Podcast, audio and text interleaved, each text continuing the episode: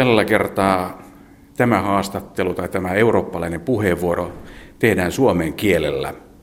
Istun täällä Tallinnassa Postimieslehden toimituksessa ja vastapäätä minua istuu toimittaja nimeltä Martti Aavik. Martti Aavik, kerro hieman itsestäsi ja siitä, mistä suomen kielen taitosi on peräisin.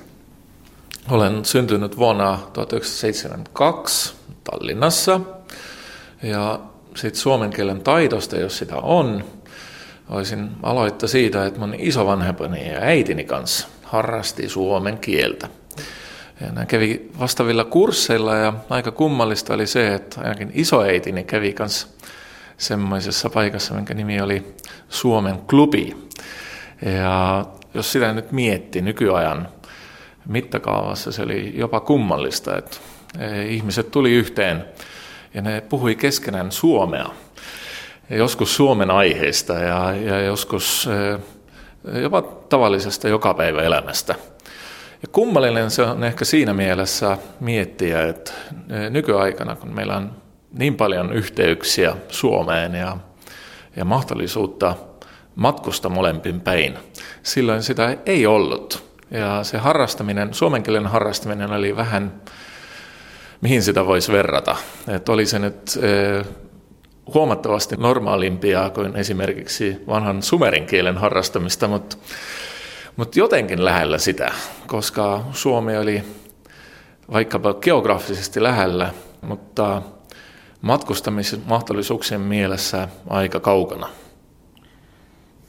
Martti Aavik, olet noin 40-vuotias, eli muistat hyvin vielä myöskin ne ajat ennen kuin Viro sai uudelleen takaisin itsenäisyytensä.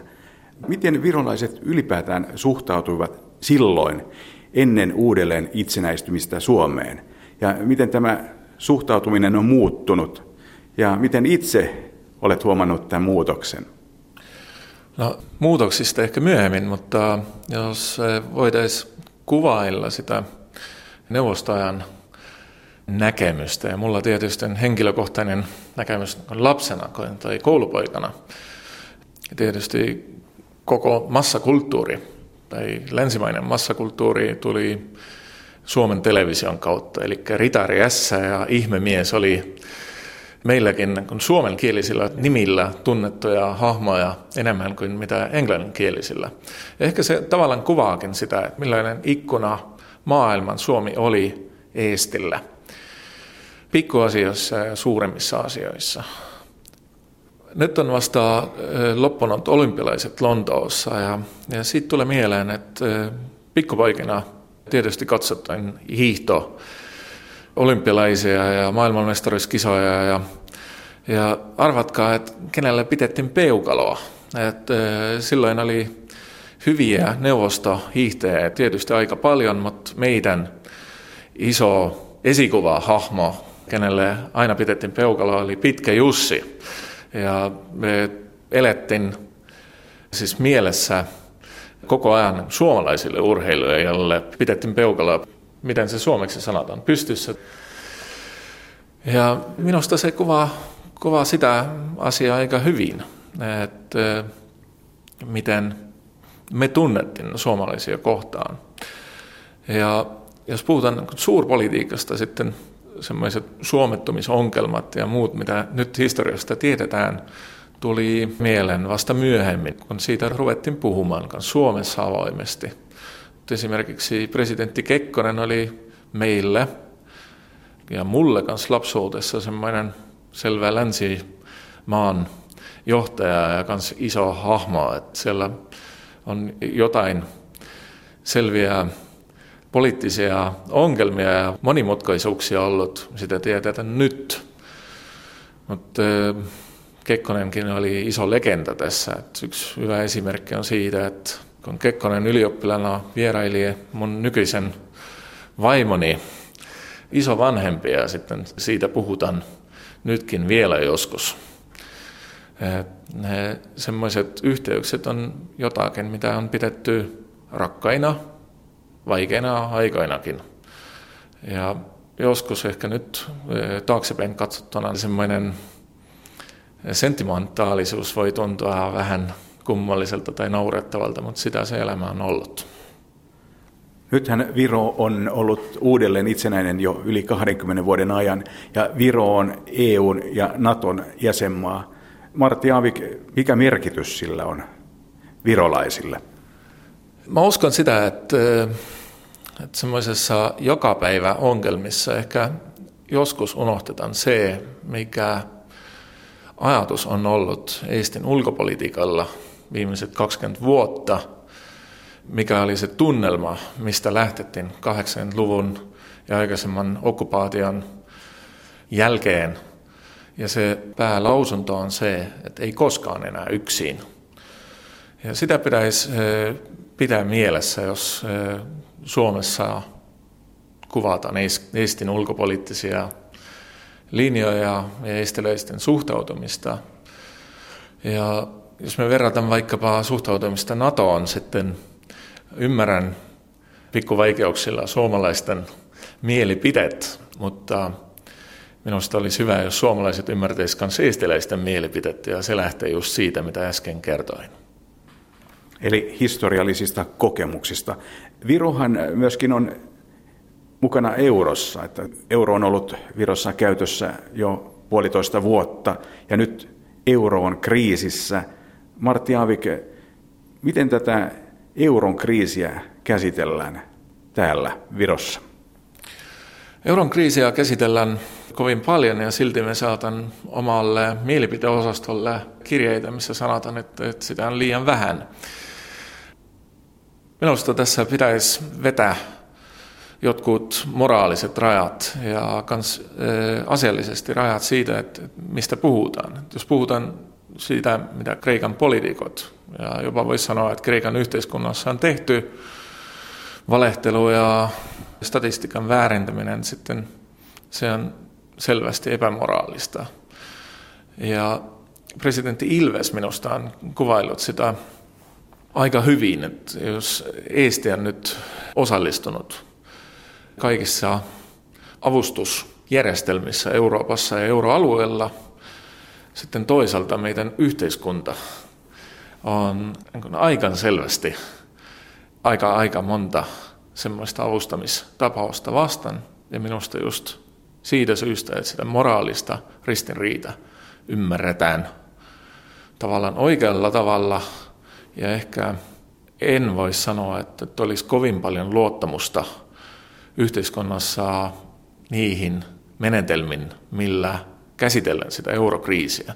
Itse kyllä uskon, että suurin piirtein ollaan Euroopassa oikealla tiellä, jos pidetään mielessä tietyt rajoitukset, mutta siinä tulee eteen ne kysymykset, että jos mennään selvästi eteenpäin niistä järjestelmistä, mitä on meillä tähän asti Euroopassa ollut, sitten pitää kysyä joskus selvässä pisteessä kans kansalta mielipidettä tai hyväksyntä tai ei-hyväksyntä sille, että miten mennään eteenpäin. Koska ne menetelmät on aika monimutkaisia ja, ja aika pian niissä tulee eteen kanssa suuria poliittisia valintoja. Martti Aavik, kirjoitit viime talvena kolumnissasi, että Eesti on maailman napa, eli Viro on maailman napa. Mitä oikein tarkoitit sillä? No, e, Eesti on e, miellyttävästi e, liberaalinen ja avoin maa ja ottamassa kaikkia vaikutelmia vastaan maailmalta. Minusta semmoisessa liberaalisessa paikassa pitää aina pitää mielessä tai aina luota uudestaan kans kuvaa itsestään ja miettiä, että mitkä on meidän edut maailmassa, mitkä on se, mitä me pyritään saamaan ja myös se, että mitä me ollaan. Ja jatkoin sitten Eestin maailman napaa jutusta sen, että jos me katsotaan useimmiten Eestissä seurataan aika tarkkaan kaiken maailman vertailu, mitkä ne on tilastoja, jos maita verrataan ja järjestetään yksi toisensa jälkeen. Ja katsotaan sitä, että meillä on semmoinen viljeskansa, kielisukuleinen naapurimaa kuin Suomi. Ja Suomi on aika monissa ykköspaikalla. Ja jos me nyt katsotaan vaikkapa sitä, että Suomi on ykköspaikalla Transparency Internationalin korruptioindeksissä, ja sitten katsotaan omaa paikka, mikä ei ole muuten kans huono. En muista tarkkaan mitä se on, mutta se on aika kärkiryhmässä. Ja sitten kun me, meillä Eestissä on joku korruptiotapaus, se on näin kuin katastrofi.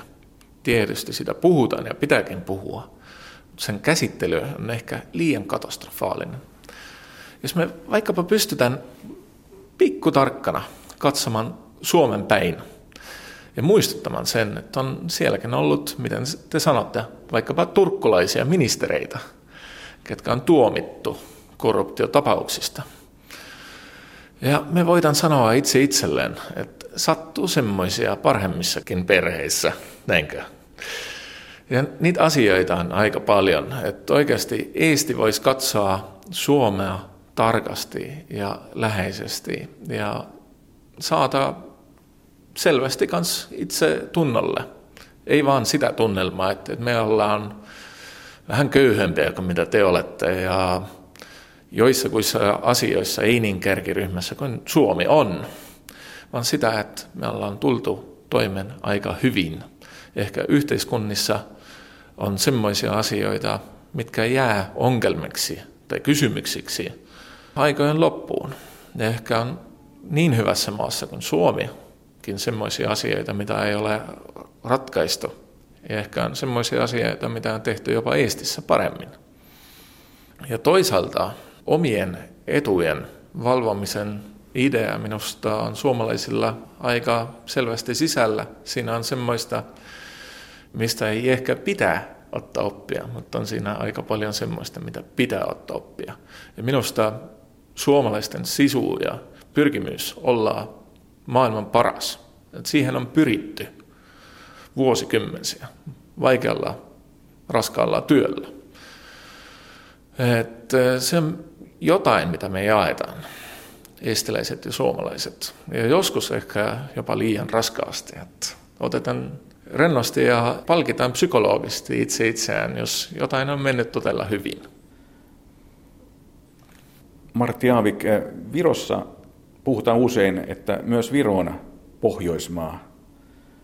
Onko Viro Pohjoismaa ja onko tällä ylipäätänsä mitään merkitystä, onko Viro Pohjoismaa?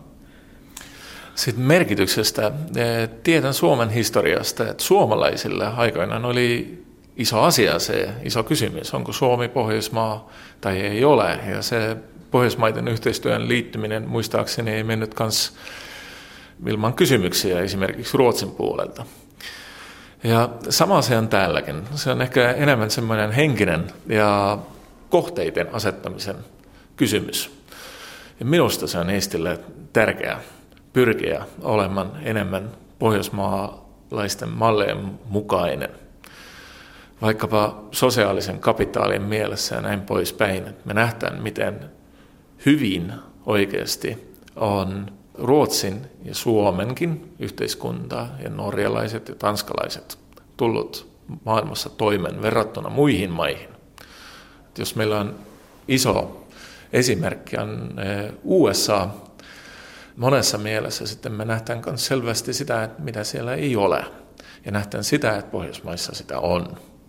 Siinä mielessä voisi kyllä hyväksyä sen, että testiläiset pyrkii olemaan pohjoismaalaisia ja myös sen, että jos me puhuttiin Itämeren strategiasta ja Itämeren yhteistyöstä, minusta se on hyvä asia, jos me tullaan hyväksi käyttämään sitä kaikkea parasta, mitä meillä tällä maailman osassa on jaettavaa.